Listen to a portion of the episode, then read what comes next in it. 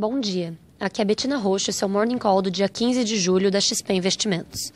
Após semana de otimismo no Brasil com aprovação em primeiro turno no plenário da Câmara, o projeto da reforma da Previdência voltou para a comissão especial, que aprovou o texto por 35 a 12. O segundo turno ficou mesmo para a volta do recesso em agosto. Até lá, o governo continuará liberando recursos e cargos prometidos aos parlamentares. A equipe econômica calcula que a economia em 10 anos após os destaques ficou em torno de 900 bilhões de reais, o que vemos como positivo. O presidente Jair Bolsonaro disse esperar a votação da reforma, da reforma ocorra no Senado até 15 de setembro. O levantamento do Estadão já conta com 42 votos a favor no projeto da Casa. São necessários, no mínimo, 49 para aprovação de emendas à Constituição, mas os membros do Senado julgam o prazo como otimista. Rodrigo Maia elenca três prioridades para o pós-previdência: reforma tributária, reestruturação de carreiras do funcionalismo e uma reforma social.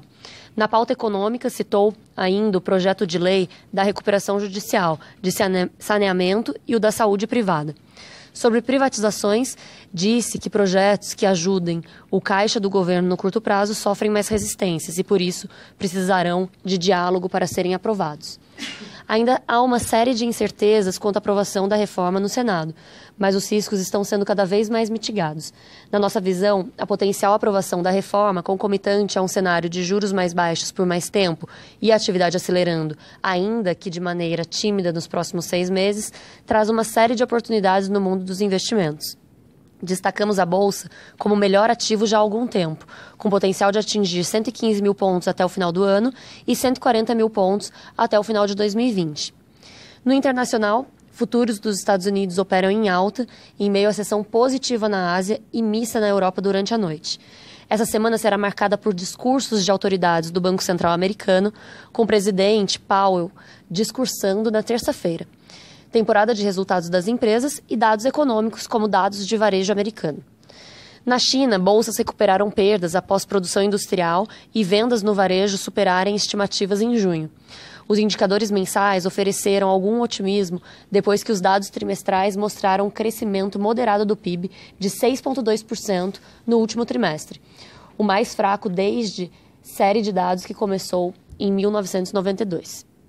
Apesar disso, a meta do governo de PIB em 6 a 6,5% em 2019 permanece atingível e espera-se que a diminuição do ritmo de crescimento reforce o argumento para mais estímulos do governo. Com relação a negociações comerciais entre Estados Unidos e China, o secretário do Tesouro e o representante comercial dos Estados Unidos são esperados em Pequim para conversas. Qualquer avanço no tema seria bem recebido pelo mercado. Do lado das empresas, publicamos análise detalhada sobre o setor de distribuição de combustíveis durante os meses de abril e maio de 2019. COSAN permanece nosso nome preferido no setor devido ao desconto injustificado que as ações negociam em relação à soma das partes. Mantemos neutro em BR Distribuidora devido às incertezas sobre a sustentabilidade das margens atuais, mesmo após uma privatização, embora a preferimos em relação à Ultrapar, para a qual não vemos um ponto de inflexão no futuro próximo. Com isso, ficamos por aqui. Bom dia a todos.